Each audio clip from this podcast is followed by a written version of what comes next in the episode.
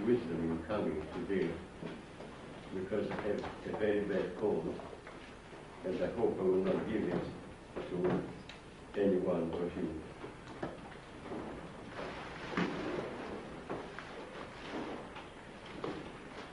Late in his life, a French political writer,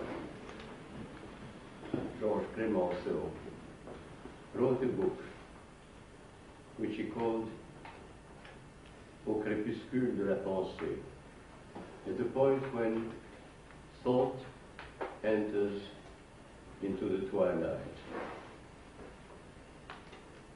As far as his book is concerned, he did not keep his promise in the sense that the promise is full of understanding and vigor.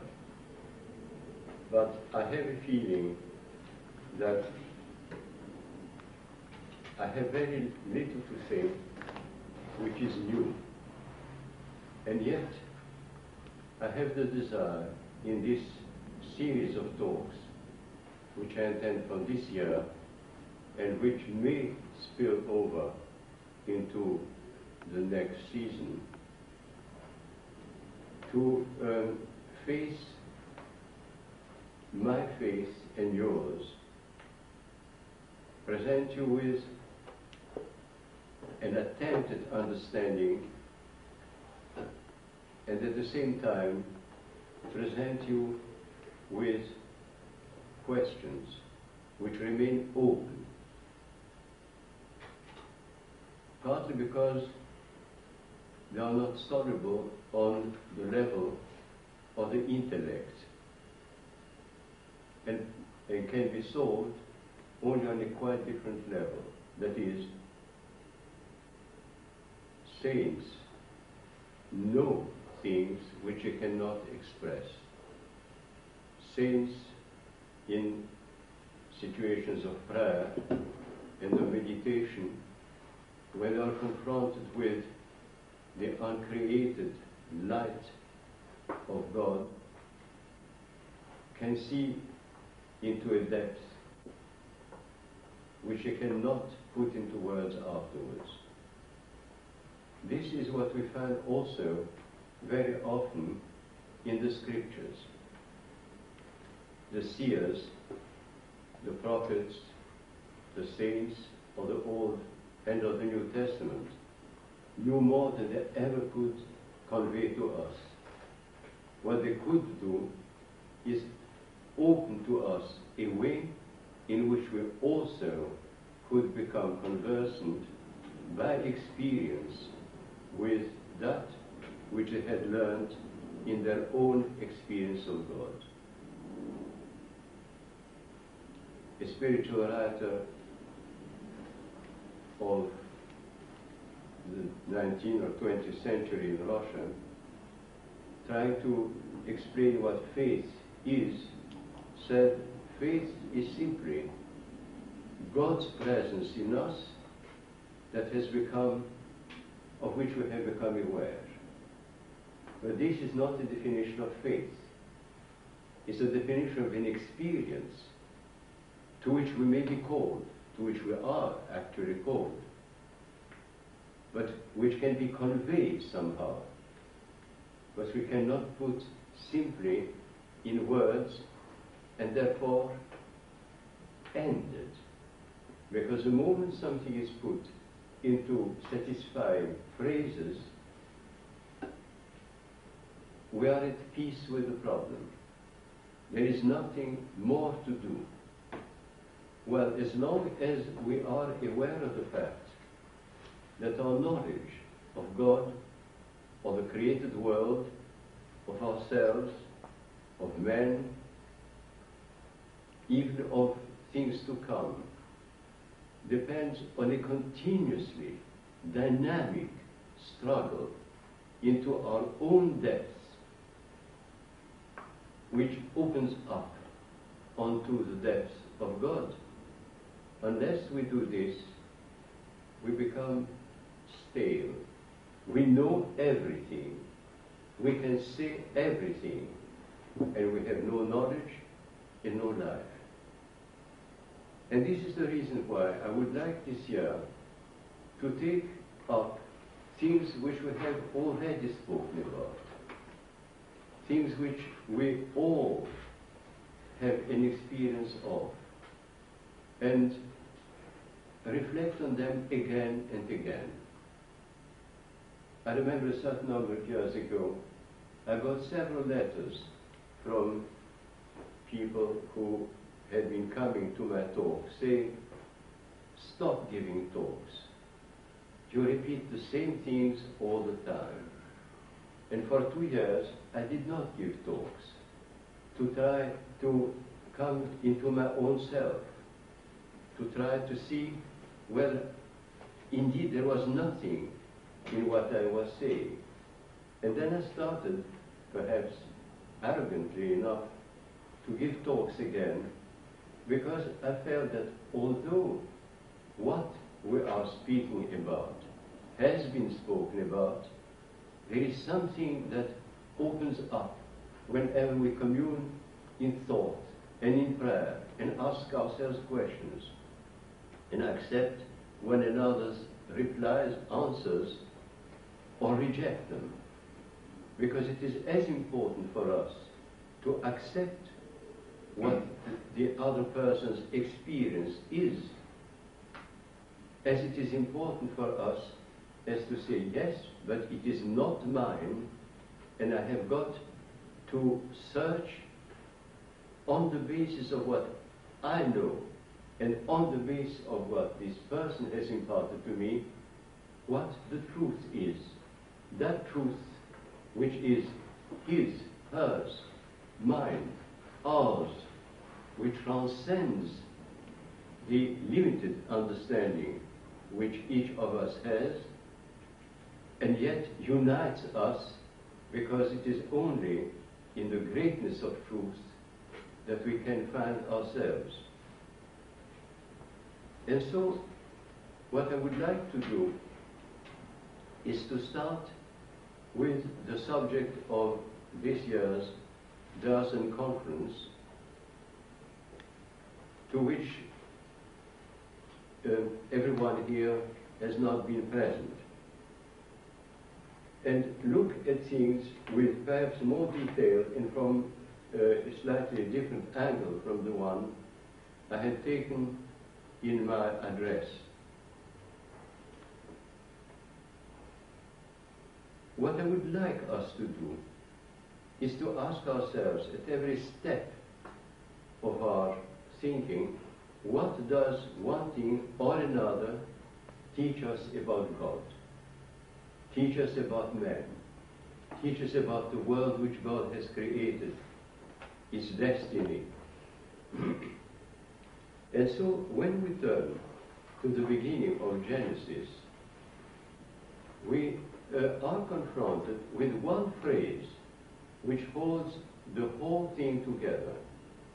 In the beginning, God created the earth and the heavens. And I would like us to start, to stop for a short while on this idea of creation. We know what we mean by it. There was nothing and something emerged. It seems to be so simple, and yet it is not. Because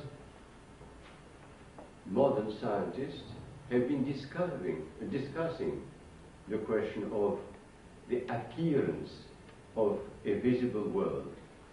And they cannot find a way of discovering a beginning for it.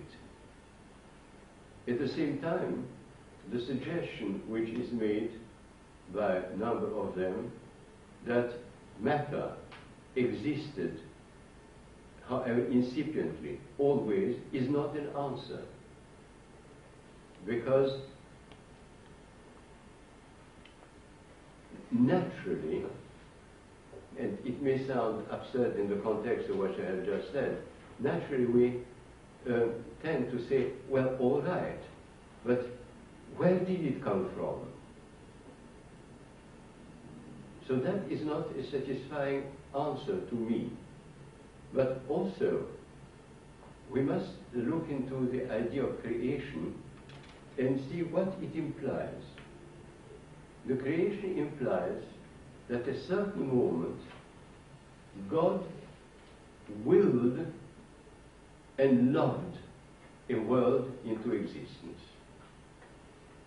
The two uh, words I begin matter because it was not simply an act of will by which God posited in front of himself a whole world that did not exist before. Because an act of will does not establish a relationship. We were loved into existence and not simply willed into existence. And if we think of the way in which we relate to God and God relates to us, the act of creation is something quite extraordinary in relational terms. Because the act of love by which God calls us into existence implies that He has faith in us and that He has hope. By faith, I mean that He has a certainty that we will not betray His love. By hope, I mean that He does not hesitate to do it because in spite of all evidence which history will give to him and has been giving,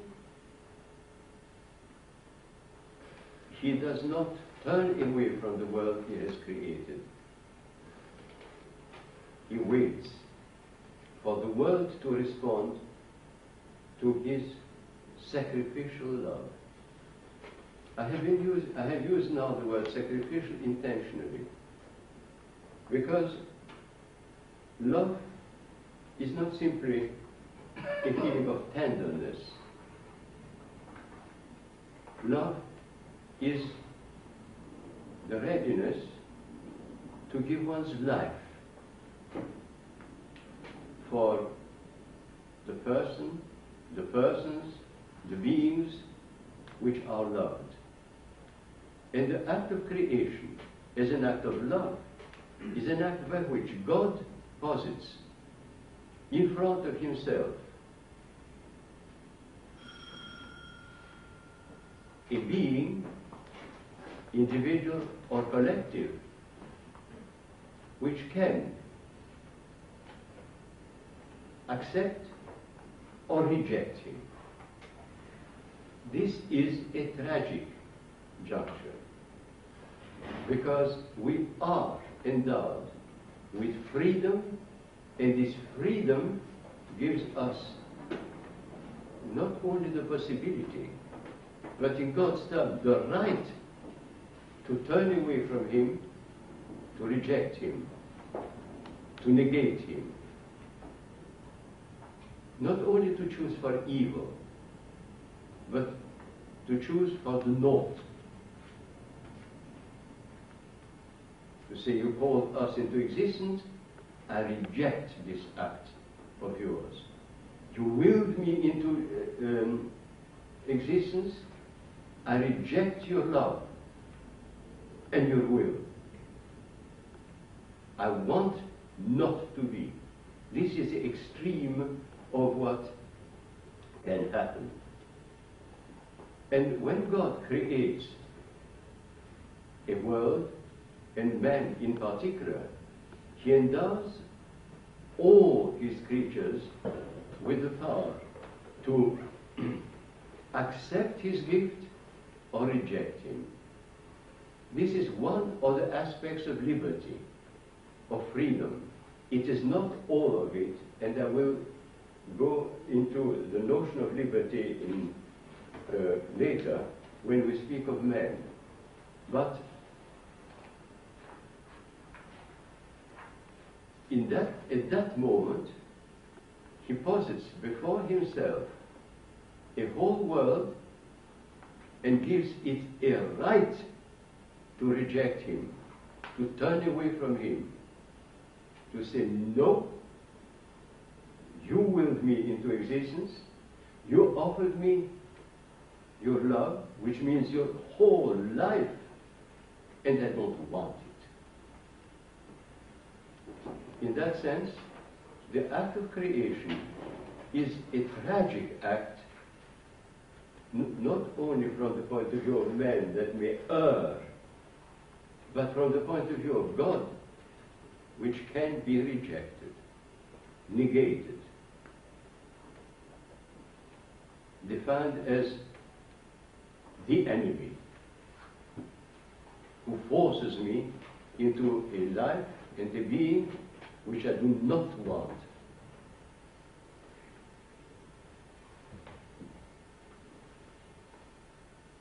There is a passage in life of Avvakum, who was a Russian priest of the Middle Ages, in which he reflects on the creation of man in this particular sense.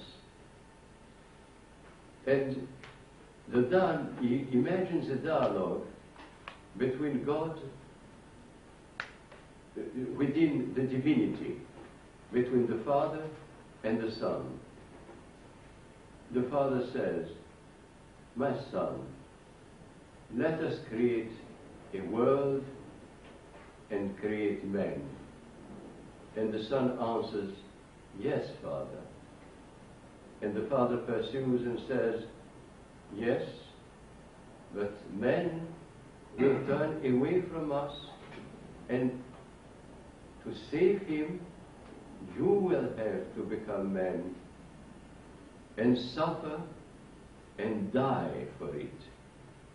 And the Son says, Let it be so, Father. And the world is created. It is created on the readiness of God to die for it. If we were more aware of this, I think we could not behave to God in the way in which we behave. We could not turn away from Him in small and great things. And mainly, we could accept the gift of existence, even if it is painful, even if it is tragic, as a gift. And there are men and women, and so many throughout the history of um, the world and of the church, who have done so. We know the lives of the martyrs. A martyr is not primarily someone who is made to suffer. A martyr is a witness.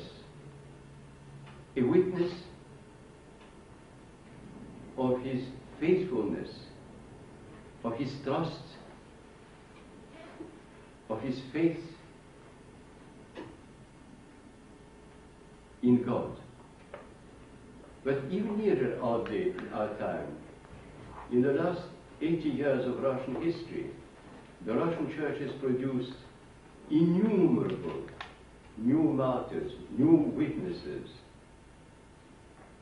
people who accepted the most terrible things in life as a gift from God.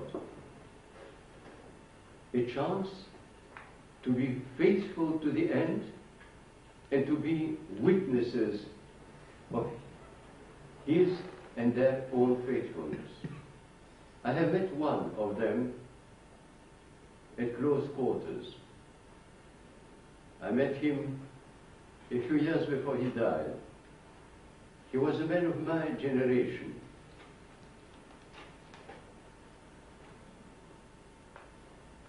He was a very young priest in his late twenties when he was arrested and put into prison first and then to concentration camp where he spent, if I'm not mistaken, 36 years. he sat in front of me on a couch with luminous eyes looking at me with total serenity and saying to me, Can you imagine how good God has been to me? I was a very young priest when I was arrested, and he trusted me enough to send me first to solitary confinement and then to concentration camp. And he sent me there because the authorities did not allow priests to come and minister to the prisoners. But I was one of the prisoners, and I could minister to them. All he saw in the tragedy of his life, in the true martyrdom in the sense of suffering of his life, was that God had looked at him and said, I can trust this man. He will be faithful. I will send him to the point, to a point of historical tragedy which is developing in Russia. I will put him at the very core of it as my witness in my presence. And he was not the only one.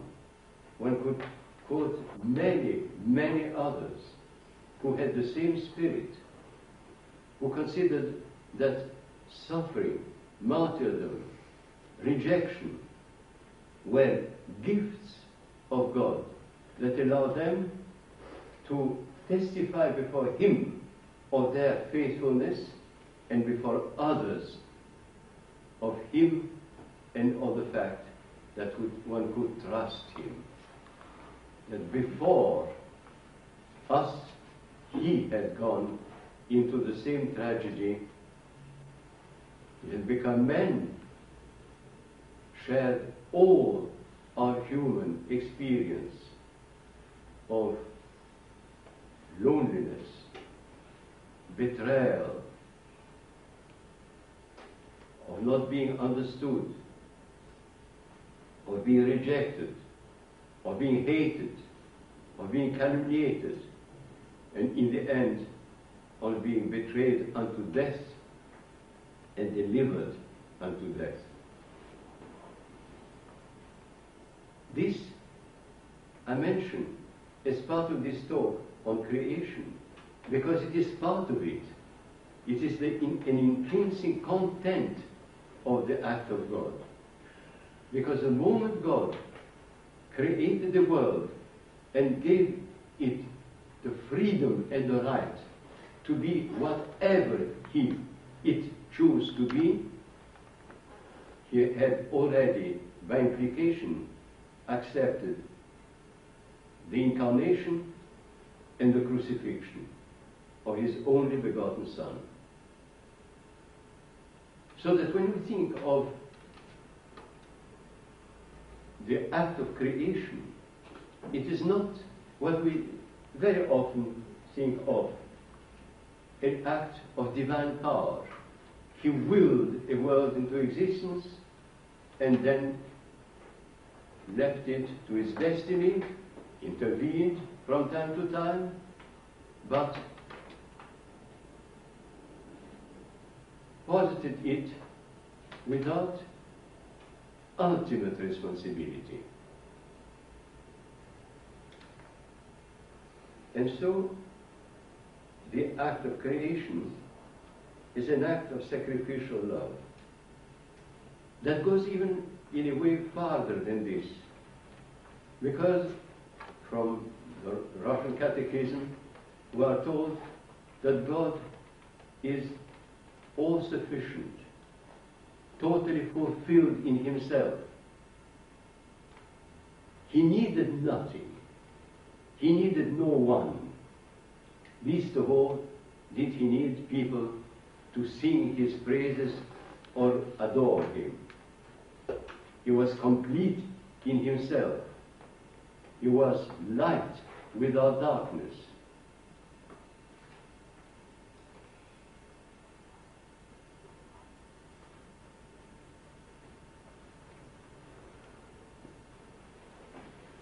And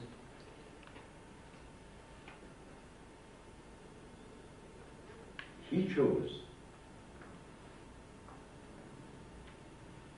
to limit himself by creating a world that had the right to be whatever it chose to be and to become.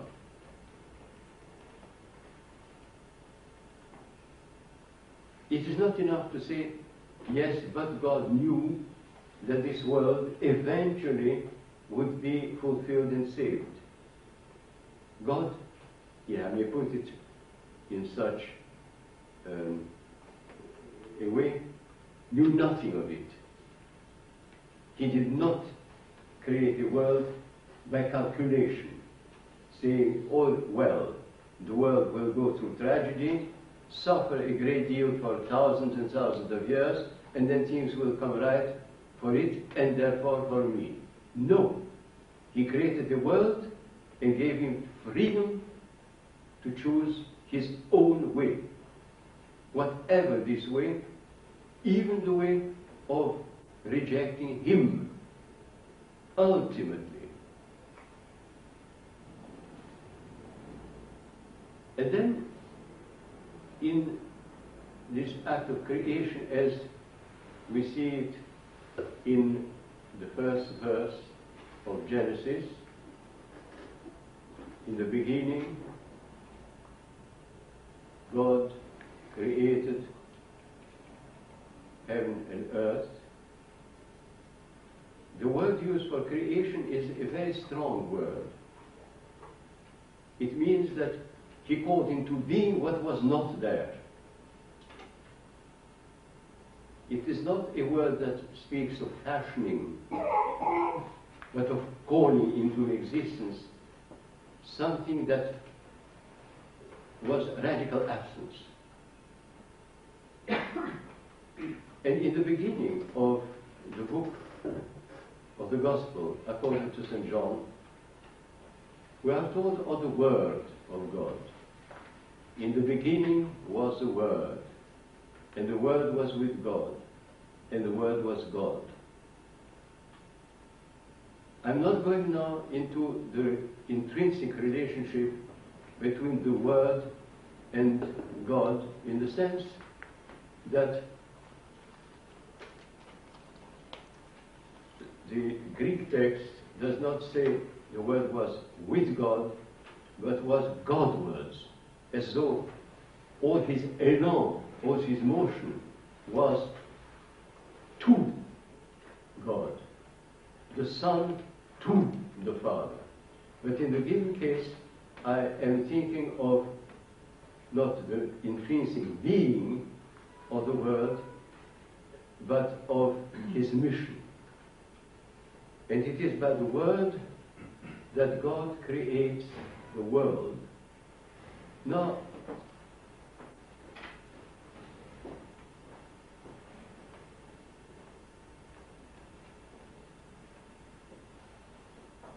one speaks a great deal now in scientific uh, terms of the Big Bang that brought into existence whatever it did bring to existence. And it, strangely enough, there is this insistence of a big bang, of something which was a resounding noise and a resounding cry. And yet we know that it is not the amount of noise or the intensity of sound that is decisive.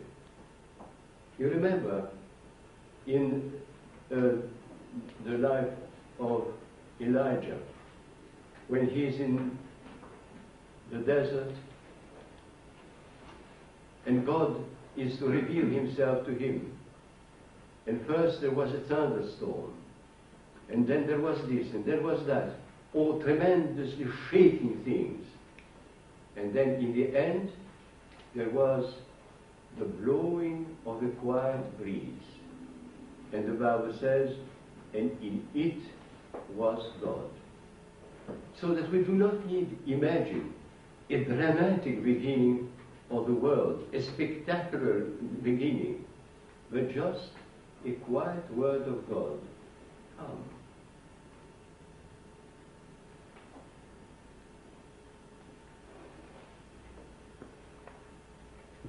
That if,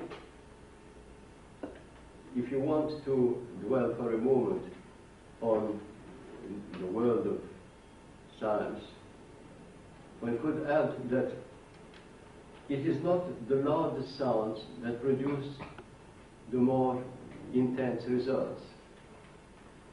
About 30, 40 years ago, there was an event in New York that uh, puzzled scientists for a short while.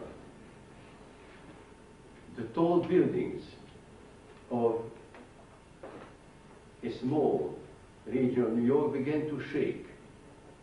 And there was no earthquake, there was nothing uh, happening until it was discovered that in a small laboratory in one of these buildings, they were, were making research on ultrasounds. That is, on the sounds that are inaudible, but had such intensity of power in themselves that skyscrapers began to shake. And so we can imagine very easily that when God created the world, He did not shout, Come on, into existence. He just said, Come. And said it in such a way that it sounded like a call of love and not a command to exist. That I think is an important thing to realize that we were called and that we were called by God who accepted to limit himself for us to have a plenitude, a fullness of independence, yes, if we understand freedom as ability to determine one's own destiny. A world that could reject him. And yet, a world that was connected with him at a depth that would allow it to commune with him from the start and eventually. When we think of the world, we think always in terms of words in the plural, of sound. But there is a passage in the writings of the Carthusian of the Middle Ages which struck me many, many years ago, in which he says, if we think of God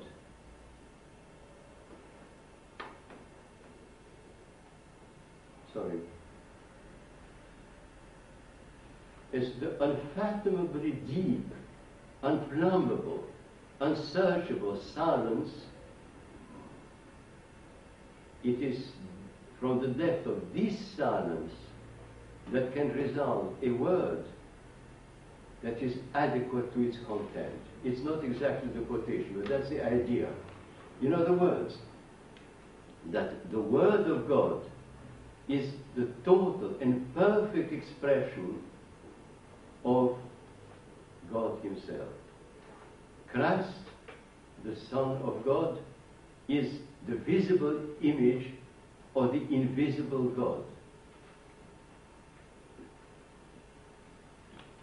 The perceptible reality of the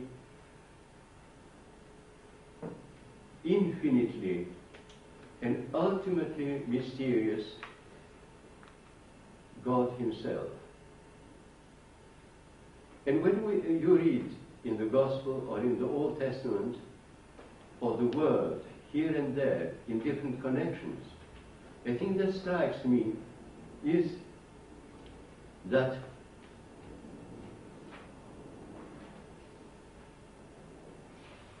I'm sorry. The thing that strikes me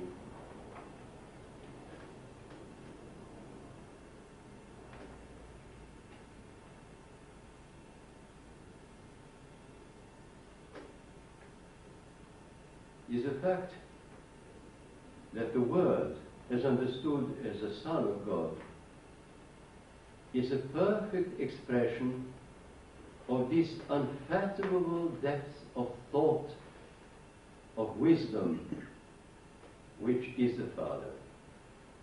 But it is totally adequate to it. Because it is not a material word, as the words which we use and which I'm using now.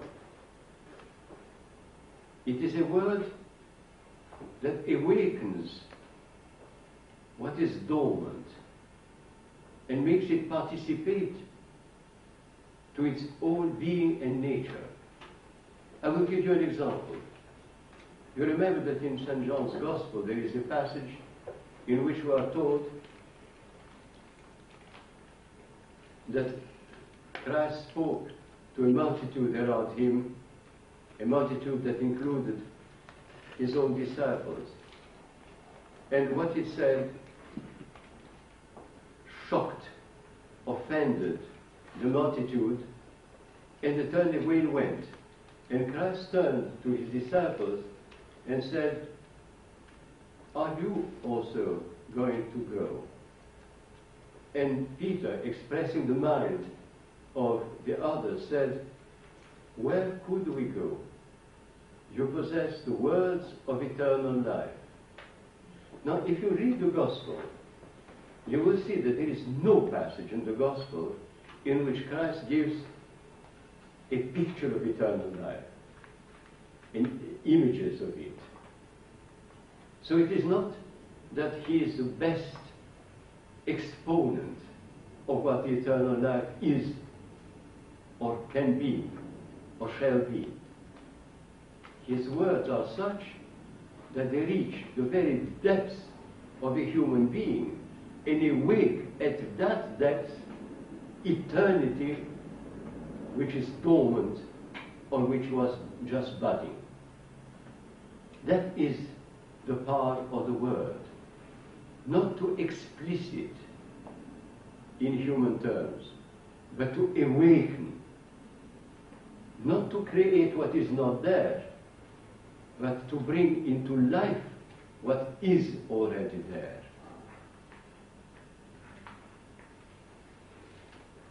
And so,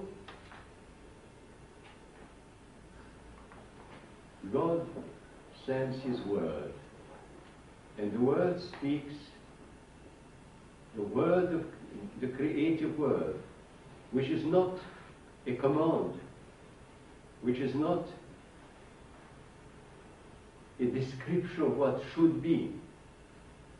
It's a word of love that brings about the existence of what wasn't there, and at the same time, puts it in existence that is free from enslavement, from imprisonment, from limitations. All beings emerge with the right to be themselves, rejoicing in being who and what they are.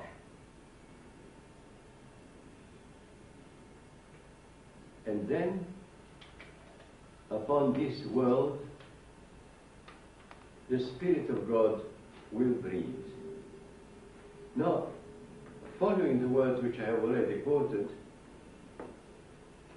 we are told in this first word of the Bible that the world was chaos. And when we think of chaos, within the experience of history, we think of destruction. We speak of disorder.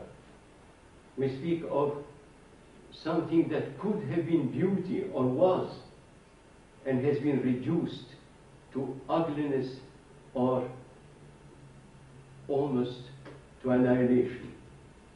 This is not the meaning of chaos in the given case. I think one can understand chaos in the given context as a situation in which there is nothing yet that has acquired a shape, a form. It is a world of possibilities.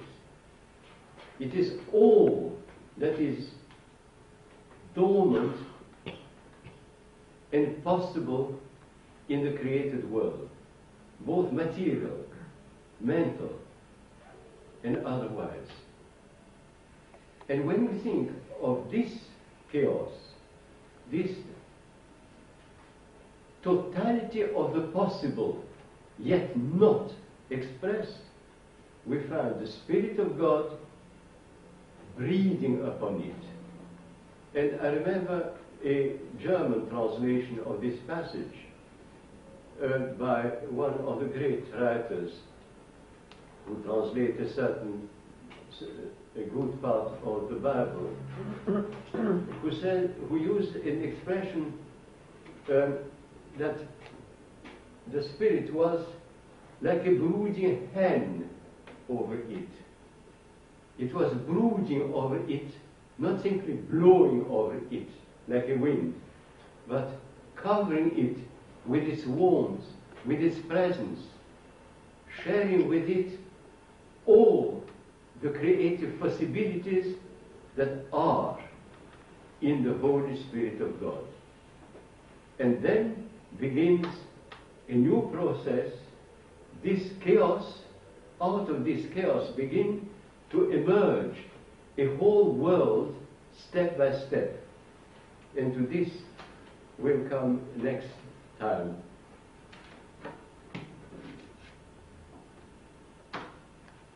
I would like to ask you a question.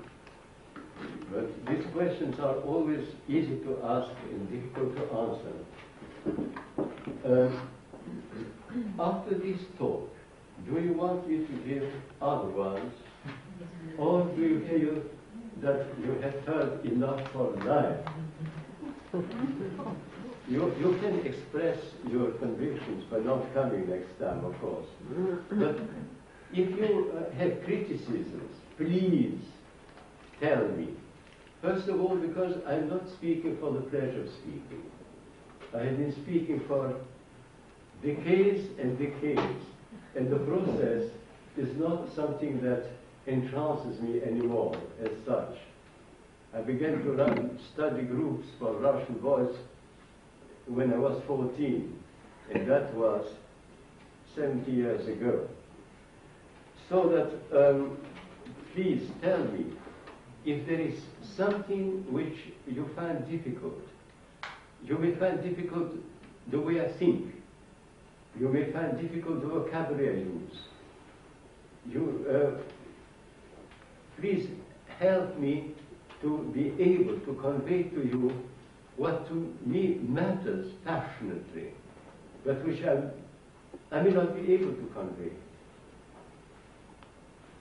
So that is one thing. The other thing is that I would like this, in this series of talks, not to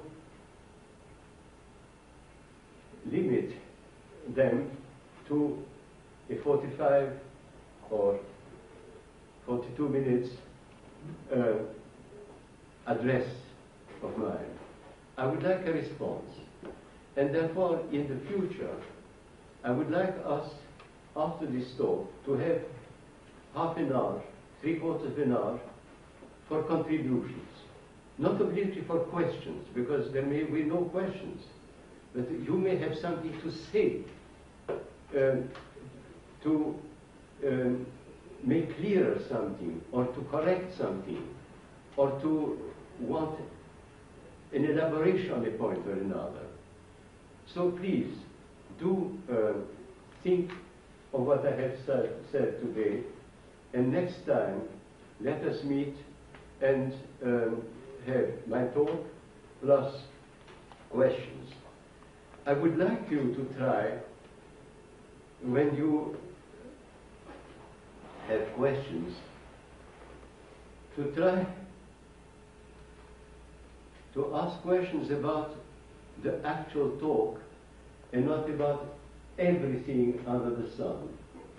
Because first of all, I'm not able to answer everything under the sun. But also, there is probably enough in a talk like the one I gave for concrete questions relating to it, or making it wider or deeper, or correcting it. So please try to do this. I apologize for not doing it today because I still have a fairly high temperature and all my bones are aching. And for one thing, it's better for you to be at a distance. And for another thing, I don't think I can manage more. So thank you, and I will ask now uh, everyone to keep quiet for a few moments, and then I will ask Father Michael to pray with us.